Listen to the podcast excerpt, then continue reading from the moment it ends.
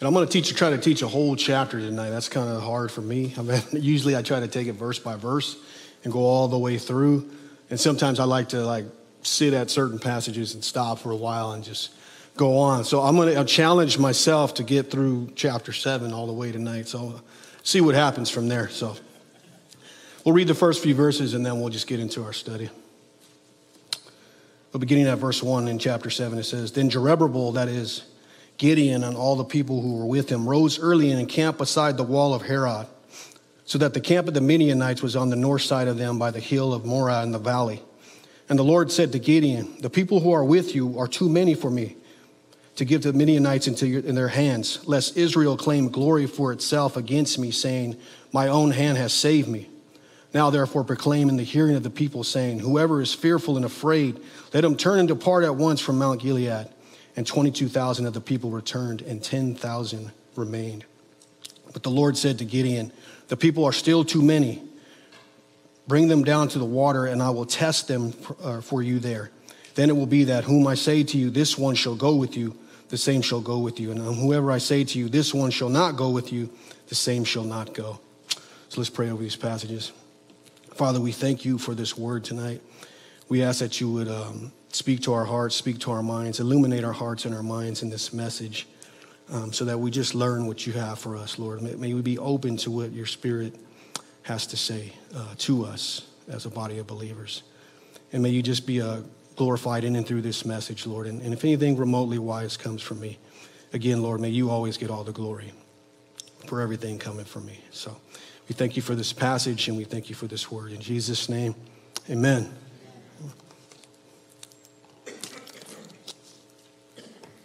So as we enter into chapter 7 in the book of Judges, we'll continue to see the faith of Gideon grow more and more in the Lord as Gideon is obedient to the call of God in his life especially as Gideon carries out the, uh, the mission of God against the Midianites who were oppressing the people of Israel.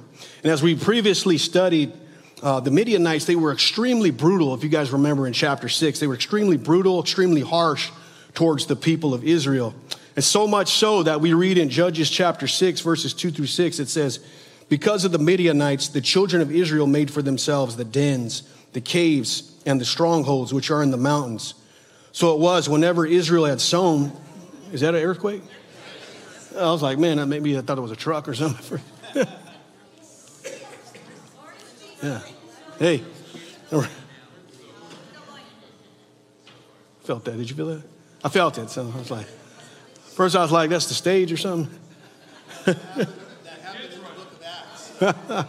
the power of God. Praise God. But again, getting back to Judges chapter 7. Everybody's good though, right? All right. As we previously studied, the Midianites, they were very harsh and brutal towards the people of Israel. And so much so that we read in uh, chapter 6 of uh, verses 2 through 6 of Judges, where it says, Because of the Midianites, the children of Israel made for themselves the dens, the caves, and the strongholds which are in the mountains. So it, so it was whenever Israel had sown, Midianites would come up. Also, the Amalekites and the people of the east would come up against them. Then they would encamp against them and destroy the produce of the earth as far as Gaza and leave no sustenance for Israel, neither sheep nor ox nor donkey. And so, because this was happening, the people of Israel cried out to the Lord for deliverance. And the Lord answers that prayer. And with that prayer that he answers, he raises up Gideon as a deliverer and as a judge for the nation. But Gideon, as he's starting out his walk of faith, he has a lot of doubts about himself. A lot about doubts about himself and about his capability as a leader.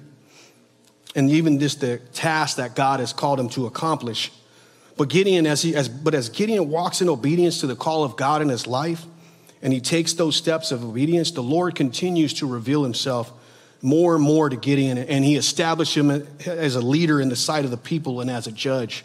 And we see that. For example, if you look at Judges chapter 6, verses 34 and 35, it says this But the Spirit of the Lord came upon Gideon.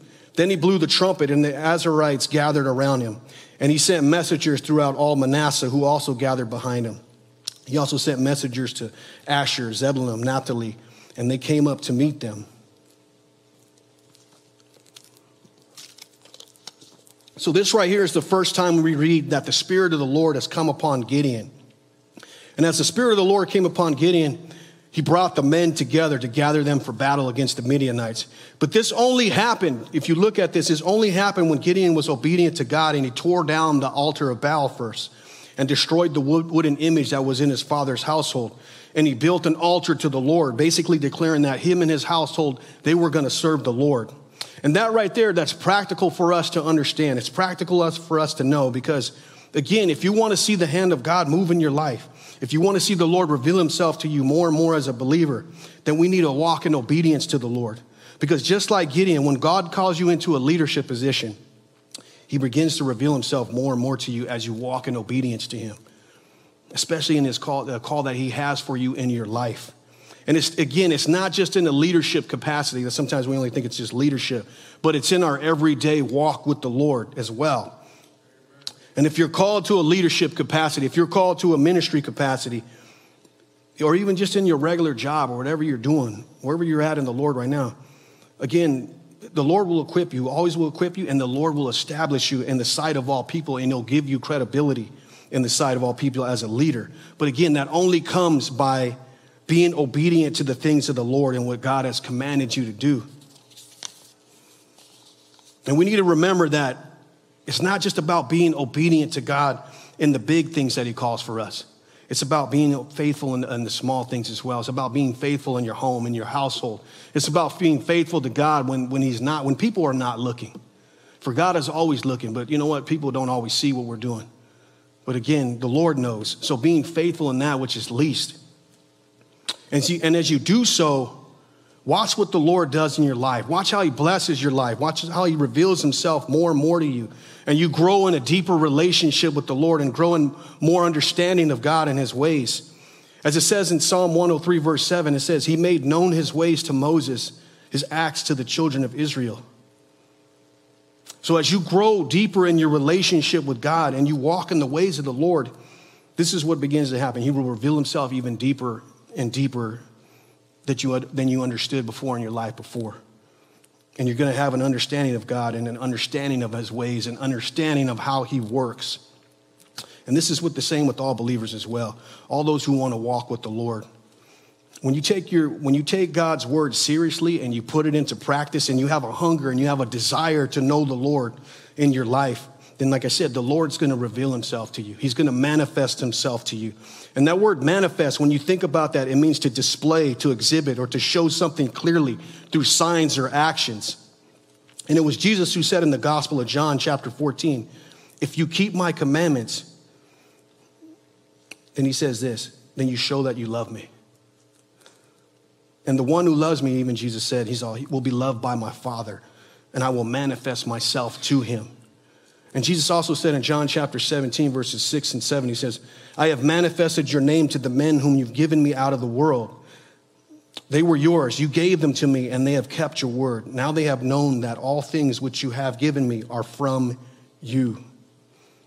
So, again, when you take God's word and you act on it in your life for yourself and you put it into practice, then God begins to work deeply within your life. He begins to work a a deep work within you. It's like the psalmist said in Psalm 42 deep calls unto deep.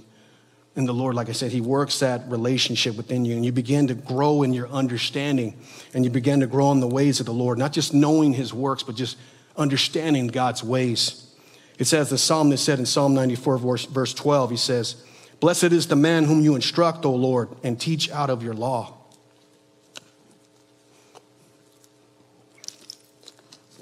And as you again, as you put into practice what you've been taught, and you follow the ways of God and His Word, and you start to grow in that understanding of the Lord, you become a spiritual person pretty much. And even people around you will begin to recognize within you, hey, you know what? The Lord is within this person. They can see that the Lord is growing you, He's uh, deepening His relationship with you, and you're acquainted with the Lord and you're familiar with His ways. And as the Spirit of God is moving in and through you, He establishes you in the sight of either in ministry or people as in leadership. And that's what we see what's happening with Gideon. He's being established uh, in the sight of Israel. And he's being recognized as a leader amongst the men, as one who follows the Lord. So, again, moving into verse 1 of chapter 7, verses 1 and 3, it says this. Sorry, my throat's a little hoarse tonight. Then Jerubbaal, that is Gideon, and all the people who were with him rose early and encamped beside the wall of Harod, so that the camp of the Midianites was on the north side of them by the hill of Morah in the valley. And the Lord said to Gideon, The people who are with you are too many for me to give the Midianites into their hands, lest Israel claim glory for itself against me, saying, My own hand has saved me. Now therefore proclaim in the hearing of the people, saying, Whoever is fearful and afraid, let him turn and depart at once from Mount Gilead. And 22,000 of the people return, and 10,000 remain. So, right here in these passages, we start out seeing Gideon with about 32,000 men who've answered the call. 32,000 men he's recruited to take on the Midianites. And all these men, they're camped near the, the well of, of Herod, or Herod, in which the well of Herod, it was a spring it was, uh, or a creek of water, and it winds eastward, um, heading towards the Jordan River, which goes through the uh, Harod Valley. And the men are camped out over there at the base of the hill near the spring, is basically where they're at. So, from where they're at, the Midianites, their location, they're only about three or four miles uh, north of them for where Gideon and the men are. So, the Midianites are not that far away from, from them. So, what happens, the Lord speaks to Gideon and he tells him, Hey, you know what? There's too many men with you. There's too many men with you for me to give you victory, and that you need to thin the ranks of the men that are with you. And I even can imagine even Gideon right here him even thinking like, wow, you know what? I got to thin the ranks of these men and get rid of. I don't even have enough people in the first place to take on this army. Because when you think about it, the Midianites had 185,000 people. And Gideon, he only gathered 32,000 people. So when you think about the numbers, I mean, completely, you know, outmatched, outnumbered. But Gideon does what the Lord tells him to do. And so he goes over to the men and he starts even shouting to the men. He says, You know what? Whoever is fearful, whoever is afraid, let him turn and depart at once. And what happens? It says 22,000 of the people returned. Man, and you think about it, it's like, wow, that's, that's crazy, you know? People just got up and left. They're like, hey, you know what? I'm afraid. I'm gonna take, I'm gonna go over here and sit it out this time. So, and that's a lot of men that take off from the battle, a lot of people that don't want to get involved in the fight. And it just shows you how much fear the people had from the Midianites. Because again, you, you have 32,000 Israelite soldiers who show up, people that are supposed to be men of battle. But then Gideon says that whoever is afraid, they can leave. And it's just like, man, 30, uh, you know, 22,000 of them take off. So again, it paints a picture of the brutality of the Midianites and how they were towards Israel. So, why is the Lord doing this? Why is He thinning the ranks? That's this question I always had. Why is He doing this? It's because the Lord knows that the Israelite people can become proud and they can walk in pride and they begin to proclaim glory for themselves and a victory that God has only given them. Because even when you think about this too, this, happen, this happens with people as well. The Lord begins to bless us in certain areas of our life. He begins to give us victory in certain areas, or we become very successful in a business, or even on our job, or even successful in ministry work or in the church. And instead of thanking the Lord for what He's done, you know, because of our success, what happens with people at times is they start to take the glory from the Lord. That happens often. They take the glory from God. And they start to boast in themselves and they start to proclaim themselves and say, you know what? Look what I've done. Look how great I've become. Look how much wisdom I have. Look how much planning I've done. Hey, you know what? All this happened because, you know what? I put this together myself. And people start to boast about themselves or how well of a devised strategy or plan they had or they came up with, you know, because they had a victory. And instead of giving glory to God for what He's done, and this easily happens. I saw this many times myself, even when I was working in the sheriff's department with, you know, people in the department and even officers having this type of attitude, taking glory for themselves of only what God could uh, give someone. And I've also seen this in the church too. I've seen this in the church with plenty of people, where people take, like I said, glory from God from what He's accomplished. And they start looking at themselves and start getting puffed up with pride. And it can happen a lot. It does happen a lot, especially when you're being um, in a, a time period of success. So that's always a scary period.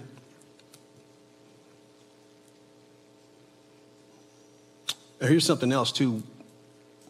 Even if you're a minister, I'm up here sharing. It's not me that, like I said, I share, it's the Lord who speaks through me.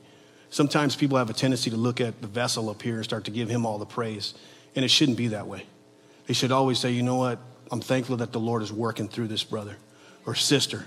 That's what it should always be. It should not be looking at me or looking at me as like a, either a, you know a pastor or a speaker and saying you know this man is great. He's done all these things because you know again sometimes that could elevate a person's head into pride. And I'm thankful for people that say, hey, thank you for the message you've given. But again, some people have a tendency to put their uh, eyes on the person and not on the Lord and not on the work that the Lord is doing. So we need to be careful with that because you know even with as a person that's speaking it could be a real danger even for that person because they start to think you know what? It's because of my great communi- uh, communication ability that these people are able to understand. So you, you don't want to do those things. It's always the lord. It's always you just being a vessel of honor for the lord. And that's something i always need to remember myself. I don't take glory or credit for what the lord has done. Again i'm just a vessel being you know used for god's work and as the scripture says, and I always love this verse right here, it's Isaiah 42 8. And it says, I am the Lord, that is my name, my, and my glory I will not give to another, nor my praise to carved images. And this is one thing I've observed even in my lifetime. And from those that walk in pride, and this is a big one right here. The Lord has a special way of humbling people that walk in pride. To walk in pride and those who take glory from Him. And I've seen the Lord humble people and remove them from positions of leadership. Because again, the glory goes to Him. He doesn't share His glory with no one. I'm just a vessel for His honor. And I'm just grateful that, you know, even the work He's done in and through me over the years. So, but again, I've seen that over time where the Lord will humble somebody. Anybody that's taken pride from the Lord, He, he, he will deal with somebody. Taking, taking glory or taking fame from the Lord. And that was what God was concerned about with the Israelites. He was concerned that that would take place with Israel because the 32,000 men, if he gave them the victory, then they would boast about themselves and they would start to say, you know what, how hardcore of a fighting unit we are. We, man, we're so tough over here. You know, it's because we've trained all these years. It's because we were ready for them. They came and you know what, we were ready and you know, we just kicked their butts. And, and that's what they would have been saying, something like that. So the Lord says this, hey, you know what? I need you to thin these ranks, thin these, this crowd out right here. So that again, it's God who gets all the glory. And another thing we can see from this passage as well is that the Lord didn't want Gideon being afraid. He didn't want him being afraid. He didn't want him being fearful, especially during a time of battle. Because what could happen is that if you're heading out to battle with a large number of men and all of a sudden you have a group of people that are with you and they start to become afraid or fearful or begin saying things like, you know what, man, talking to somebody that's in your group and say you're in the military group or you're going to take somebody on and you're like, you know, I'm afraid all of a sudden, you know, I might get destroyed, I might get killed. You know what? We need to just surrender instead of going out to battle. We don't need to do this. Then what's going to happen? That's going to be a real problem right there because you're going to cause fear for the other people and you're going to cause them to uh, have, be uh, afraid of everything else as well. And when you read the book of Deuteronomy in chapter 20, it even talks about the laws of warfare. And one of the things that the Lord speaks about in the, uh, book of Deuteronomy, it says, when you're going out to battle, you are not to be afraid. Do not be afraid. And we read that in Deuteronomy chapter uh, 20, verse 1. And it says this When you go out to battle against your enemies and see horses, chariots, and people more numerous than you, do not be afraid of them, for the Lord your God who brought you up from the land of Egypt is with you. So there's even an encouragement right there. Don't be afraid. The Lord is with you. And even at the same time, as you look at chapter 20 of Deuteronomy, verse 8, the Lord says this Then the officers shall speak further to the people and say, Who is the man that is afraid and faint hearted? Let him go and return to his house, so that he does not make his brother's hearts melt like his heart. And right there, there's extreme wisdom by the Lord in that passage.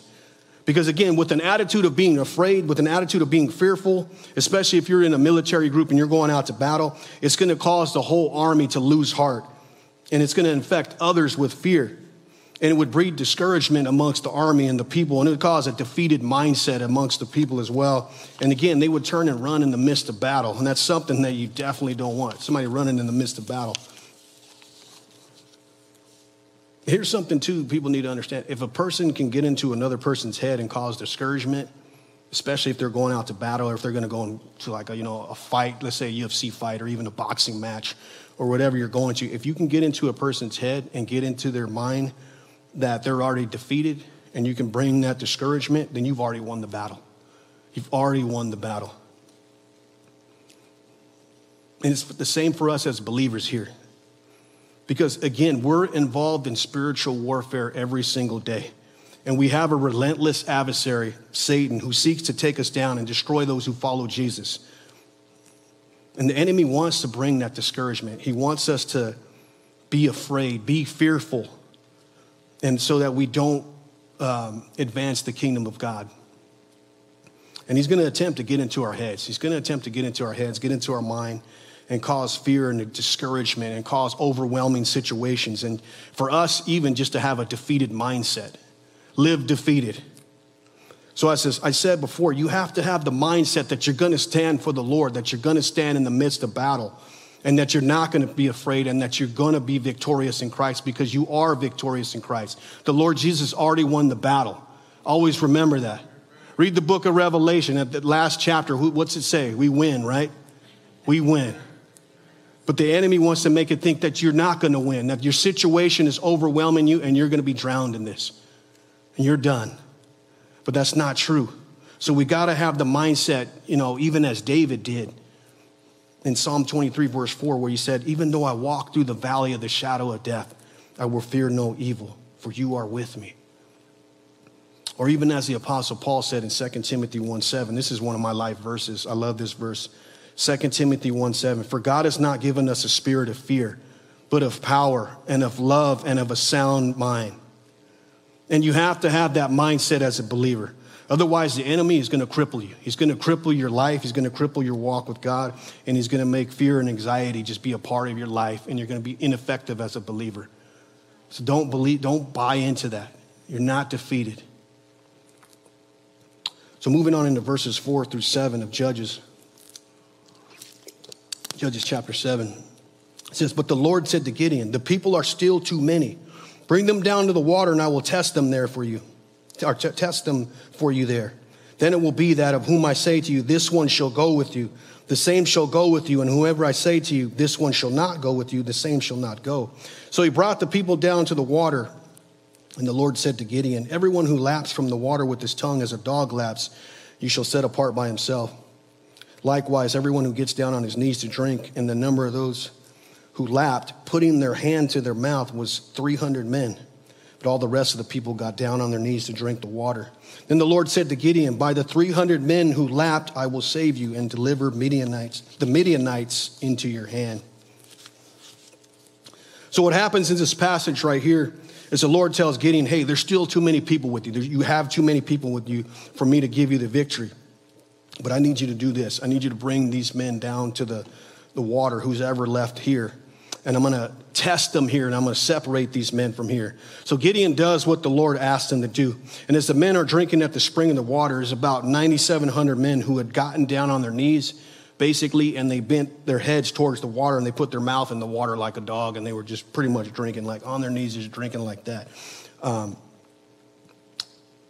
so if you did that, you were disqualified. And how many people were disqualified for that? About 9,700 people. So that's a lot of people right there. so that did that. So I mean, if I'm Gideon, I'm looking at this like, man, hey, this is a pretty thin army. I don't know if I'm gonna be able to do this. But here's another thing that happens too. If a man knelt down by the water and scooped up the water with his hand, basically you'd be kneeling down and you'd be looking around at the same time, but you would bring the water up to your hands and then you would lap from there. That person stayed.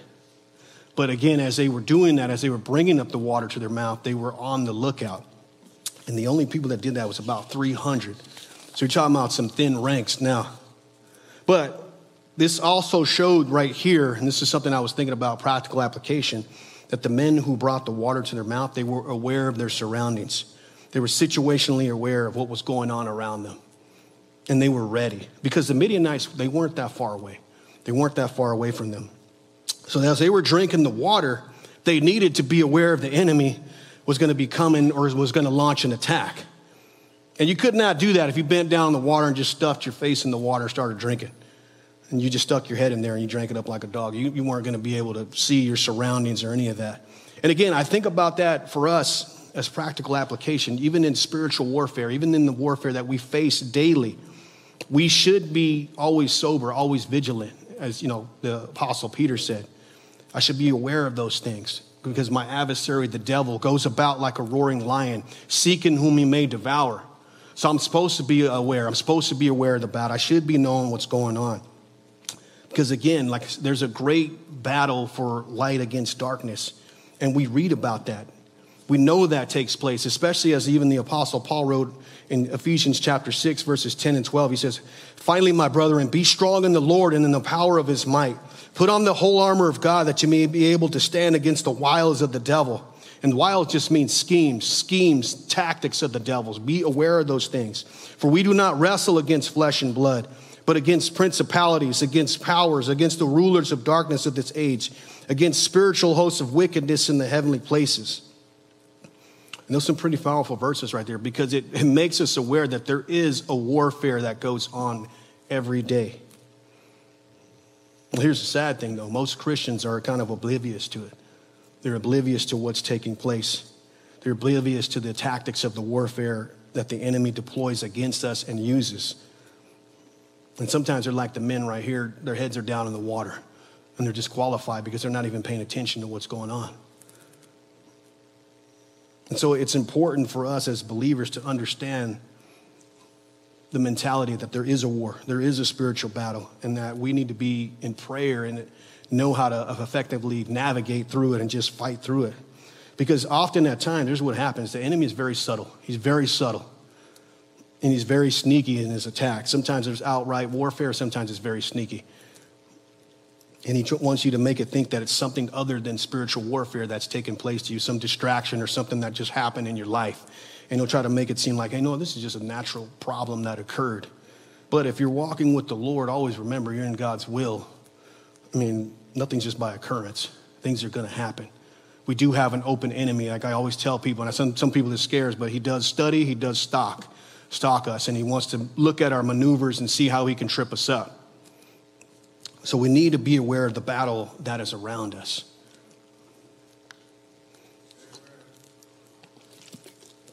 But one other thing I want to point out too before on this is that the Lord stripped down the army to 300 people. And that's crazy when you think about it. I mean, it's like only 300 people left to battle. There's no possible way that 300 soldiers would survive against 135,000 Midianites and defeat them. So we know for sure when they gain victory, it's of the Lord who gave the victory over the Midianites. We know for sure it's the Lord who gave the battle. Because it's humanly impossible what's going to happen right here. And like I said, that's often how the Lord works within us. The Lord strips us down to nothing. He puts us in situations with overwhelming odds that are humanly impossible so that we depend only on Him through it all. And like I said, I, have been reduced to that many times. The Lord has put me in situations like that where He stripped everything from me. I have nothing else left except for to depend on Him only and to rely on Him only for victory. And it's taught me many lessons that nothing is impossible with the Lord and all glory goes to Him. And I don't rely upon myself. I don't rely on the wisdom of man or strength of man or anything else, but I, I rely on the Lord. And it's like what the apostle Paul said in 1 Corinthians 2 5. It says, that your faith should not be in the wisdom of men, but in the power of God. That's where it should be in. That's where it should lie in. And I don't have this in my notes, but I'll share it with you anyway. Um, even through my job, I was injured on the job medically. I was a deputy sheriff for many years, 16 years. I was injured on the job medically, and I needed a piece of medical equipment to, in order for me to continue my job. So what I had what was I needed what was called a load-bearing vest, so I can take the weight off my back. But what ended up happening with me is that my department denied my vest. I had some supervisors who even spoke ill of me, wrote some nasty emails about me, saying I was pretty much weak, know, you know and asking for this vest. So what ended up happening to me is I was forced out of the job. And after being forced out, I, I didn't even know what to do. I couldn't get any um, uh, medical um, paperwork going so I can get surgery because I ended up needing surgery on my back as well. So I went through like two and a half years of just um, real pain, pain in my nerve, pain in my back, even to the point where, you know, I, I couldn't even walk at times. I lost my balance one time when I was in the garage. This is why I was out on injury, and I fell down and I, I uh, fractured my left elbow. Just because I couldn't stand. And that's how much pain I was in. My nerve, my sciatic nerve hurt so bad. Um, it was excruciating. I wouldn't even be able to stand up here right now if I wasn't able to get the surgery. But I had to fight like two and a half years just to try to get some surgery and just to get help. And while I was being left out, and I really had to depend upon the Lord in all that. He, he really fought for me, and I was like, Lord, I can't. I need you to fight for me in this battle. I need to get help. I said, my life.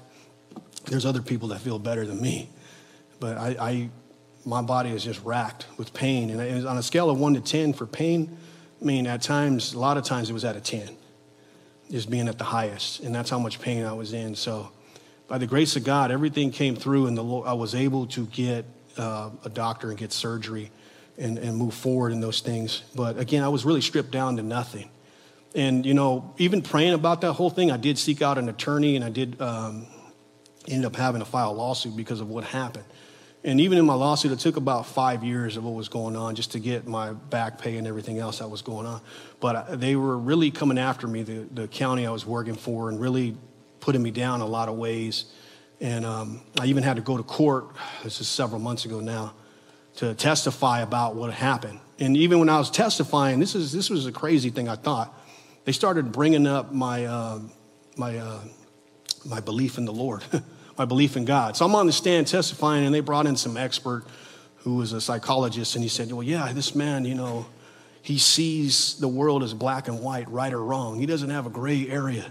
And I think it's because of his faith, you know. And he started saying that, you know, at an early age, he said he had some trouble as a young man. I was talking to him because I had an interview with him one time. I was talking with him, and, you know, he talked about how he had some trouble with his father, and then he forgave his father, and he came, he came to find a, real deep faith in Christianity. And I didn't tell him I found a deep faith in Christianity. I said, you know what? The Lord Jesus saved my life. That's what I told him. But he didn't want to say that in front of everybody.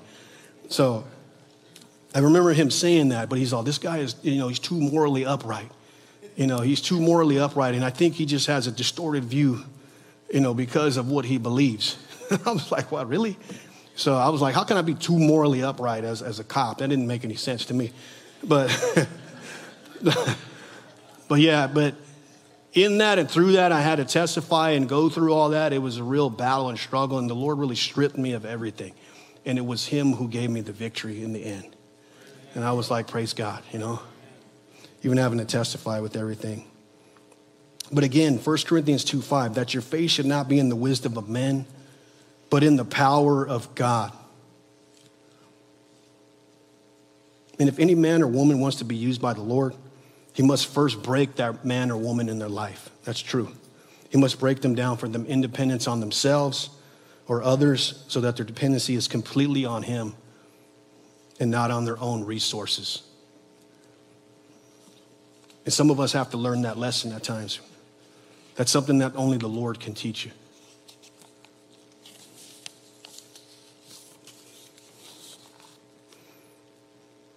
And again, it's as the Apostle Paul, as he was talking about this, the Apostle Paul also had to go through this same situation. Because he even says in 2 Corinthians chapter 12, verse 9, he says, And he said to me, My grace is sufficient for you. My strength is made perfect in weakness. And again, when we're weak, then we are strong. When we're stripped of everything, then we come to reliance on the Lord. Because in the life of a believer, especially if you're doing ministry work, the Lord is going to often ask us to do things that are beyond us, things that are impossible, things that just don't make any sense in the eyes of people. But it's also to show that it's His power, it's His glory. It's not by might or by power, but by my spirit, says the Lord of hosts. Because there comes a point in every person's life who's a committed believer when they're faced with a situation or a circumstance that's way beyond their resources or their capability to even handle. And the Lord is saying, you know what, I'm instructing you to move forward in this. I know this is beyond you, you feel this way, but I'm with you. And it's during that time we have to step out. We have to take that step of faith and we have to do what God has called us, even if others are mocking and saying, you know, what you're doing, it doesn't make any sense. It's just, it seems foolish. But you do what the Lord's called you to do because you're going to have people, even in ministry, who are afraid. They don't have the same faith, they're not on the same faith level as you. They only look at what's out on the surface and not what the Lord intends to do and not how the Lord intends to work. And sometimes those people can bring discouragement towards you because of their lack of faith. So don't give in to that discouragement. That's what I always tell people. If you know the Lord has called you to do something, step out. Step out and do what He's asking you to do. Don't worry about others. Let the Lord work because He wants us to trust in Him so that we rely only on Him and His power and His might. So when the victory comes, all of the, the glory goes to who? It goes to the Lord. And it's also as Apostle Paul wrote in Ephesians chapter 3, verses 20 through 21, he says this Now to him who is able to do exceedingly abundantly above all that we ask or think, according to the power that works in us, to him be glory in the church by Christ Jesus to all generations, forever and ever. Amen. I love that scripture right there because he can do exceedingly abundantly above all that we can ask or think. And I, that's just one of my favorite verses. But moving on in verse 8 of chapter 7 in Judges, it says this So the people took provisions and their trumpets in their hands, and he sent away all the rest of Israel, every man to his tent, and retained those 300 men. Now the camp of Midian was below him in the valley. So right here we see that Gideon has separated the, the uh, men now, and he's kept for himself what the 300 men, and he sent the rest of the men home.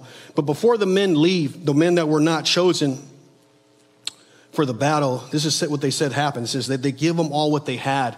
So they give them their trumpets and all their equipment so that they can be successful in the war.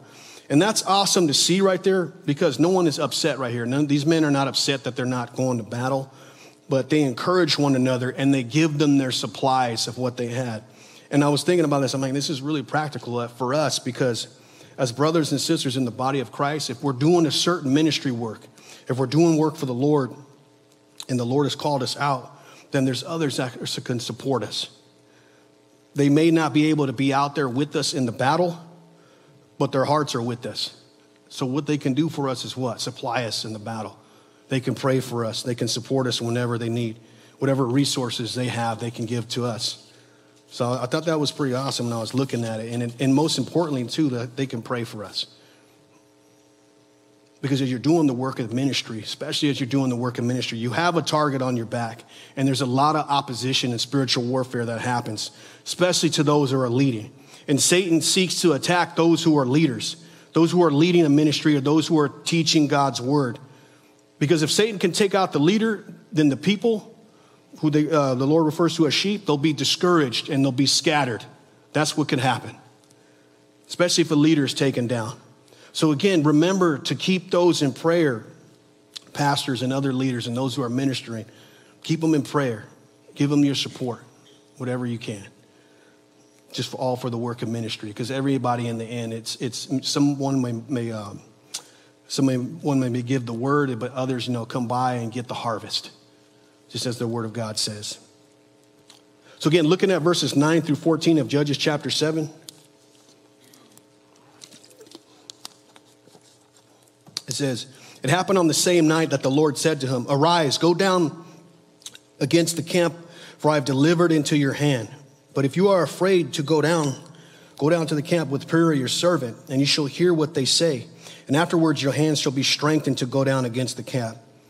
Then he went down with Purah his servant to the outposts of the armed men who were in the camp. Now the Midianites and Amalekites and all that the people of the east were lying in the valley as numerous as locusts, and their camels were without number, and as the sand by the seashore in the multitude. And when Gideon had come, there was a man telling a dream to his companion. He said, I, had a, I have had a dream. To my surprise, a loaf of barley bread tumbled into the camp of Midian. It came to a tent and struck it so that it fell and overturned, and the tent collapsed. Then his companion answered and said, This is nothing else but the sword of Gideon, the son of Joash, a man of Israel. Into his hand God has delivered Midian and the whole camp.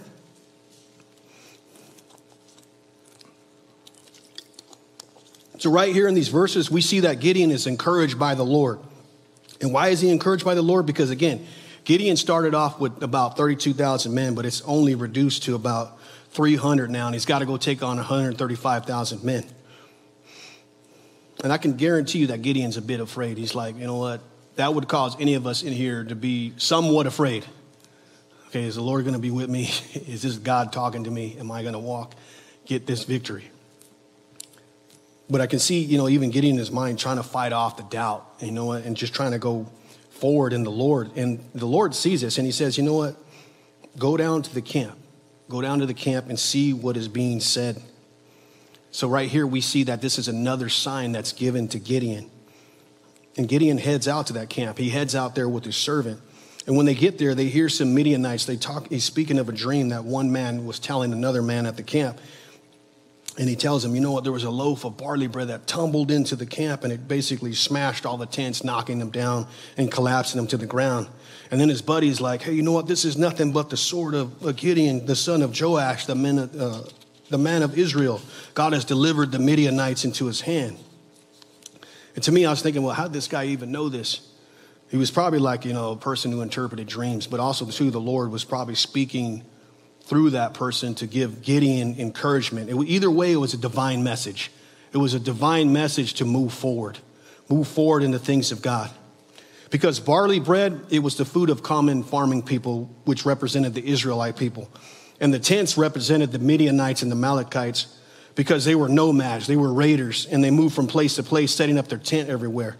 And I can picture the person who interpreted the dream you know, telling the other guy, saying, hey, man, this is, this is Gideon, the son of Joash, he's going to get us. And I can see the other guy who's listening is like, yeah, right. This ain't really going to happen. You know, we're outnumbering them. We're going to take these guys. I don't even know why you're probably saying this. But what happens with Gideon is he, he's encouraged and he's strengthened. And we read in Judges um, chapter 7, verse 15, it says this. And so it was when Gideon heard the telling of the dream and its interpretation that he worshiped he returned to the camp of Israel and said, Arise, for the Lord has delivered the camp of Midian into your hand. So, right here, Gideon recognizes that God has given him victory over the Midianites. But notice the first thing that Gideon does. And this is something I want to hit on right here because this is big. It really drives home practical application for us. Because after hearing what's, what's happening, he's, he's strengthened, he's, he's encouraged. But Gideon worships God. He worships the Lord right there. He gave God praise. And this shows right here that Gideon is a worshiper and he's also a warrior. But before he went out to battle, this is what happened Gideon worshiped. Always remember that. And that's where our hearts need to be. We need to worship the Lord, especially if we're going to be men and women of God who are going to take the gospel out to this world and we're going to be on the battlefield. You need to worship the Lord. Or whatever battle you're facing, always remember that. Worship the Lord first and let the Lord get the victory for you. And if we know, like I said, this is something that's practical, if we know that we have a job or something that could be difficult that we're dealing with, or even ministry work, or whatever it may be, spend time with God. Spend time with the Lord before you go out worshiping. Because there's always going to be a battle out there. And there's a lot of people out there that want to be warriors. They want to be warriors for God, but they don't worship. Always remember that. They, they want to be used of God and they want to be used mightily. They want to see miracles in their life and they want to see the Lord move, but they don't spend that time with the Lord. They don't spend that time in worship. And you need to do that. And that's what we see with Gideon. And if your life, if, if your life in itself if all it's centered on is just meaningless things and you only worship on Wednesdays and Sundays here, and the rest of your time is spent on yourself, then you're going to miss out on a lot of victory in your life. A lot of victory that the Lord wants to do in your life. Because when you worship the Lord, not only are you giving praise to God, but the Lord supernaturally strengthens you during that time. He strengthens you as you're in the midst of that battle. He strengthens you mentally, He strengthens you physically, as you worship Him and also spiritually as well. And as you experience the victory in the Lord later, it's as the psalmist said in Psalm 138, verses 2 through 3. He says, I will worship towards your holy temple and praise your name for your loving kindness and your truth. For you have magnified your word above all your name. In the day when I cried out, you answered me and made me bold with strength in my soul. So again, praise and worship, it gives God strength in our life, strength in our soul. And we need to recognize that. Always remember that. And this is something I think I shared with you guys last time. You know, even when I was working, I still work now part time in some other areas. But as I'm, as I'm driving to the job, I like to put on worship music because I know I'm going to go out there and, and do a battle for the Lord, whatever it is. I want to put on worship music, or I'll get into the vehicle, or I'll put on a teaching tape, or sometimes I'll just shut it all off and I'll just pray and seek the Lord. Because you know what? For me, that's important because I know I'm going out into the battlefield. The mission field is out there. It's not just in here, but it's out there. So I need to remember that. And I want to be in prayer. And I want the Lord to strengthen me and equip me for works of service. But you have a lot of people on the same time that do the complete opposite, especially if they're going to work. If they're going to get into their vehicle or whatever, they don't listen to worship music. They're not listening to God's teaching. They're not praying. They're not doing that. They're listening to the latest political talk radio. They'll spend hours just listening to that or listening to some other thing or social media persona that doesn't really matter pretty much or just news channels. Even at home they spend hours on news channels. And i'm not saying that you can't be informed that's not what i'm saying. But if you're spending all your time and all your effort is put onto those things then you're not going to have any victory in your life. And you're going to even be wondering later man why am i struggling in my life? Why am i having this particular sin that keeps overcoming me? It's because you know what? I'm not worshiping god. I'm not spending time in the lord's word. And i'm wasting my time on these things of this world. So we need to be careful in that, especially in this day and age in social media and the digital age we live in. Be careful in that so you don't get caught up because it's so easy with, at our fingertips, especially with our cell phone these days. And back when I was in the 90s, you I was growing up as a teenager, you didn't have no cell phone. It was a brick. I mean, I don't know if you guys remember that. no social media on there. That definitely didn't have a screen. so, but again, spend time worshiping the Lord. Spend time with Him, He will give you the victory from there. Worshiping and praising, it brings forth victory. Always remember that. Again, looking at verses uh, 16 through 22 of Judges chapter 7, it says, Then he divided the 300 men into three companies, and he put a trumpet in every man's hand with empty pitchers and torches inside the pitchers. And he said to them, Look at me and do likewise. Watch and when I come to the edge of the camp, you shall do as I do. When I blow the trumpet, and all I and all who are with me, then you shall also blow the trumpets on every side of the whole camp and say, The sword of the Lord and of Gideon. So Gideon and the 300 men who were with him came to the outposts of the camp at the beginning of the middle watch, just as they had posted the watch. And they blew the trumpets and broke the pitchers that were in their hands. Then the three companies blew the trumpets and broke the pitchers. They held the torches in their left hands and the trumpets in their right hands for blowing. And they cried out, The sword of the Lord and of Gideon. So, right here, we see that Gideon had returned with his, uh, to the camp, and he's strengthened by the Lord's word, and he's reassured of the victory. So, Gideon began preparing the men and giving them each a trumpet, a pitcher, and, and a torch and the, the, the, torch was actually put inside the pitcher. And then he divides the men into about 100 man companies, and then they go up to the outskirts of the camp. And then he says, You know what? This is going to be a signal. When I shout the sword of the Lord of Gideon, then we're going to smash the pitchers and pull out the torches and just keep on shouting. And when you think about that, that type of strategy is ridiculous to take on an army. When you think about that, there's no strategy there whatsoever. But again, the battle belongs to the Lord because and it's him that wins this battle because there is no firepower or weaponry that's going to be taken on these other men. Pitchers and uh, torches and, you know, horns, not to fight people with swords, you know. Yeah, it's, it's, it's literally impossible. But again, it's, it's the Lord who wins the victory. It's the Lord who wins the battle. The weapons of man and the wisdom of man, they're useless against the Lord. And it's the Lord always brings the victory. It's just as it says in Psalm 127, verse 1 Unless the Lord builds the house, they labor in vain who build it. Unless the Lord guards the city, the watchman stays awake in vain.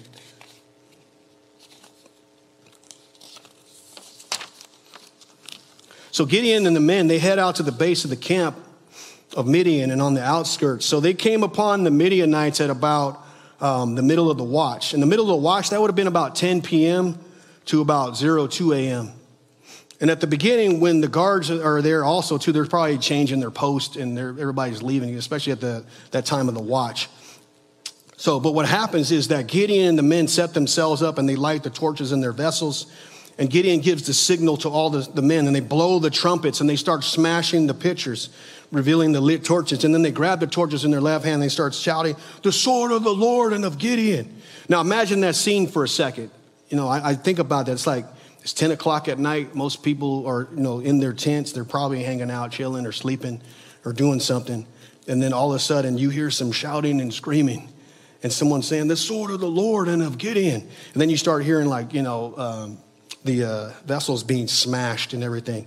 And I was even thinking about that because I like to camp a lot. I don't know how many people out here like to camp, but I love camping. But as you're out camping in the tent, you know, sometimes you can look off, especially in the mountains, it's pitch black. So, but if you see somebody coming, and imagine somebody coming out there and you got all these people with lanterns and you hear smashing and then you hear shouting and you see all like somebody walking towards you, you would start to think like, whoa, what is going on here? So it'd probably like freak out anybody if they saw that. So I was thinking about that. I was like, wow, because they're all carrying these torches and just screaming as they walk towards the tents. And that would have been some serious shock and awe for some people, and it would cause a lot of fear and panic because you're looking out there, you can't really even tell how many people out there because it's pitch black. So, but again, uh, it's, it's an awesome thing right here, too, because the Lord supernaturally intervenes and he sends confusion on the Midianite camp. And we read what happens in um, verses 21 and 22 in Judges chapter 7. It says this And every man stood in his place all around the camp, and the whole army ran and cried out and fled. When the 300 blew the trumpets, the Lord set every man's sword against his companion throughout the whole camp. And the army fled to Beth Acacia towards Zerah, as far as the border of Abel Meholah by Tabbath. So, right here, like I said, is each Israelite takes their position at the camp, and they keep blowing the trumpets and just shouting. And from when the Midianites are there, it looks like there's possibly thousands of soldiers, but they can't see because it's probably dark. It's real dark out there. So it catches them off guard, especially as they're sleeping. So what happens is the entire Midianite army begins to flee and they start crying out. It's like a total panic over there, and it's just confusion and fear that's happening.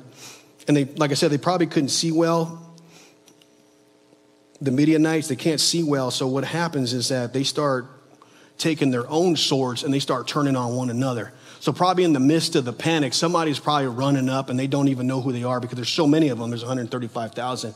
And just with the midst of the panic and confusion, somebody's running by and one guy has a sword and probably thinks he's an enemy and he starts slashing up that guy and takes him out. And then another guy comes and they fight each other. And that's basically what's happening. There's a lot of panic being going on. And they're just basically fighting and killing one another. And it was just mass chaos and confusion. And you know, imagine just being there as an Israelite, just standing and watching that, seeing the mass confusion. But it would have been a crazy battle to even see. But it's like, you know what? It's the Lord who, who caused that right there. So what happens is the Midianites flee from the area and they try to go towards the uh, border of uh, Abel Meholah. And we read that the Israel pursues after him. For it says in verses 23 and 25 of Judges 7, it says, and the men of Israel gathered together from Naphtali, Asher, and all of Manasseh and pursued the Midianites. Then Gideon sent messengers throughout all the mountains of Ephraim, saying, Come down against the Midianites and seize from them the watering places as far as Beth Barah and the Jordan. Then all the men of Ephraim gathered together and seized the watering places as far as Beth Barah and, and the Jordan. And they captured the two princes of Midianites, Oreb and Zeb. They killed Oreb at the rock of Oreb, and Zeb they killed at the winepress of Zeb. They pursued Midian and brought the heads of Oreb and Zeb to Gideon on the other side of the Jordan. So, just a few thoughts, and we'll close right here. Gideon calls for reinforcements right here because the Midianites, they're fleeing from the area. So he calls on the tribes of Naphtali, Asher, and Manasseh. And he also sends messengers to the tribe of Ephraim and tells them, hey, pursue after the Midianites. Because the men of Ephraim, they are actually in a situated in a strategic location to be able to cut off the Midianites their escape from the uh, fords of the river. And if you're not familiar with what a ford is, it's just basically a shallow point in the river where you can run across and cross over. So they cut off their escape. And what they do is they capture the two Midianite princesses and then they kill them right there and they, they chop off their heads. But this is warfare, so I don't want anybody to be like, oh man, what's going on here? But They capture them, they chop off their heads, and then they bring their heads back to Gideon and they show them, hey, these guys are dead right here. We, we caught these guys and we killed them. But when you read about this battle, it's basically human impo- humanly impossible what's been done by Gideon. It's humanly impossible. You're looking at the sheer numbers that Gideon was taking on 300 against 135,000 you know this was the Lord who, who gave this victory right here. And again, without a shadow of doubt, it was Gideon's faith and obedience to God that he was even able to get this victory over the Midianites. And so, what does that teach us there? What does it teach us? It teaches us that there's nothing impossible for the Lord. Whatever battle you're facing, whatever you're facing out there, always know that the Lord can intervene. He hears our prayers, His ears are open to our cry. Always remember that. You're not alone, and He does hear you. He does see what's going on. He has not abandoned you. Sometimes it may feel like that, but that's not. The enemy will lie and say, God has forsaken you. That's not true. The Lord is always with us. And again, too, it wasn't because of Gideon's battle strategy or because of his 300 warriors that he defeated everybody or military might or ingenious. It was none of that. It was simply because Gideon was obedient. He was obedient and he believed the Lord. He walked in faith and he trusted what the Lord told him to do despite the fear. He still had courage and he went forward despite the fear. And it says, it says in Psalm 20, verse 7 Some trust in chariots and some in horses, but we will remember the name of the Lord our God. And also in Proverbs 21, verse 31, it says, The horse is prepared for the day of battle, but the victory belongs to the Lord. It's the Lord who always brings us victory, and never forget that. Whatever you're facing out there, there's nothing too hard for the Lord. Always remember. So let's close in prayer. Father, we thank you for this time in your word. Thank you for what you've taught us in this chapter. May we walk in obedience to you, Lord, and may we um, walk in faith. And may we just step out in faith continually, Lord, just to serve you and do um, what you've called us to do. And Lord, we again we um, ask that you continue just to equip us for works of service as we take your gospel out to the world, Lord. So, and we always want to just um, keep our complete trust and faith in you in all things, no matter what we're facing. In Jesus' name, amen.